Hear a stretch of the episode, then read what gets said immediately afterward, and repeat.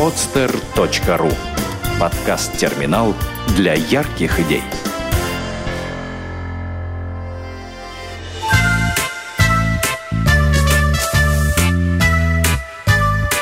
Проект «Сказки доброты». «Братцы-грибы». Автор Ольга Иванова. В одну теплую летнюю ночь, когда лето было уже не очень жарким, на самой середине лесной поляны на пеньке родились два братца, два милых нежных грибочка. В своих красных кругленьких шапочках и в белых рубашечках они были прелестны. Веселый и беззаботный нрав сделал их любимцами всей поляны. Каждая бабочка, каждая птичка и каждый комарик обязательно пролетали над ними, чтобы поздороваться.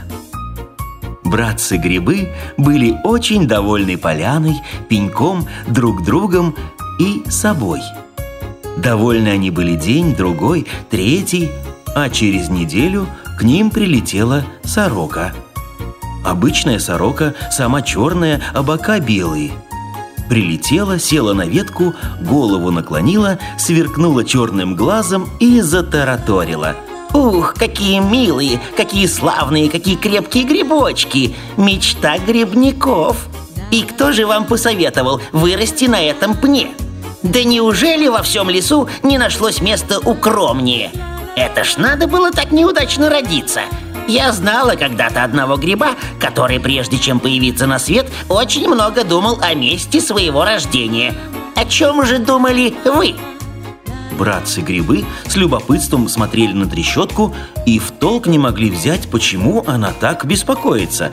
А сорока продолжала – этот пенек посреди поляны как гора торчит, а вы словно на вершине той горы со всех сторон видны.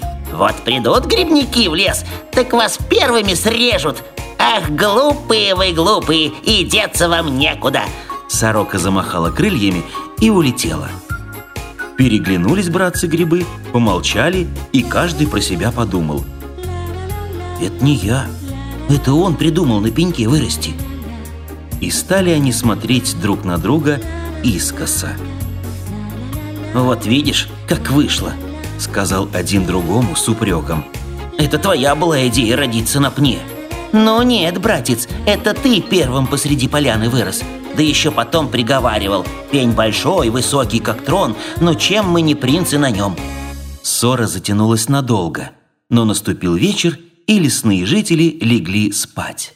А когда наступило утро, братцы-грибы стояли на прежнем месте, только слегка отвернувшись друг от друга. Шапочки их как-то обвисли с краев, и они уже не казались такими красивыми и крепкими, как прежде. «Мы ничего не можем изменить, но жить на этом пне мы тоже не можем», – охал один. «Что же нам делать?» – спрашивал другой.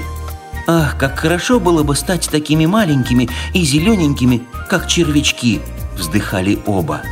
Своими охами, ахами и вопросами они донимали пролетавших мимо бабочек и жуков. Каждому пропрыгавшему мимо кузнечику они рассказывали о своей беде и просили совета.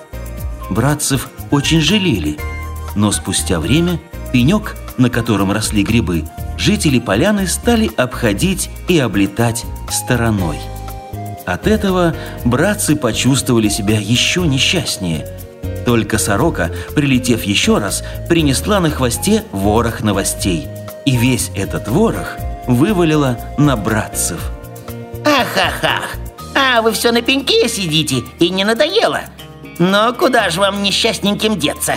Теперь уже одна дорога с пенька в корзину грибника – вы, поди, уже слышали? В соседний лес грибники пришли, весь лес прошли, все грибы срезали.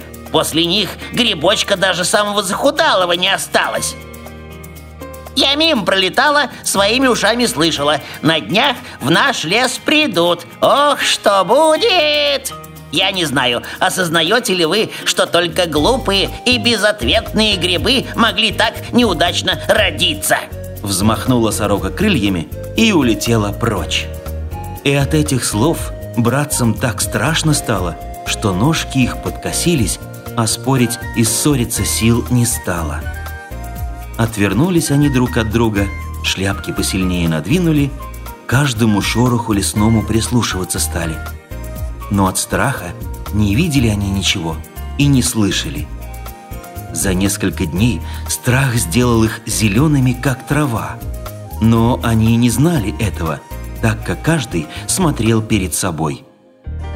А когда с деревьев стали падать листья, каждый братец думал, «Вот этот лист обязательно упадет на меня, и я спрячусь под ним от грибников». А листья падали с каждым днем все чаще и чаще. Вскоре под ворохом листьев не стало видно ни братцев грибов, ни самого пенечка, на котором они так неудачно выросли. Никто не знал, как долго стояли братцы на пеньке и смотрели в разные стороны. Все о них позабыли, и лягушаты, и кузнечики, и птички. Но не забыла о них сорока.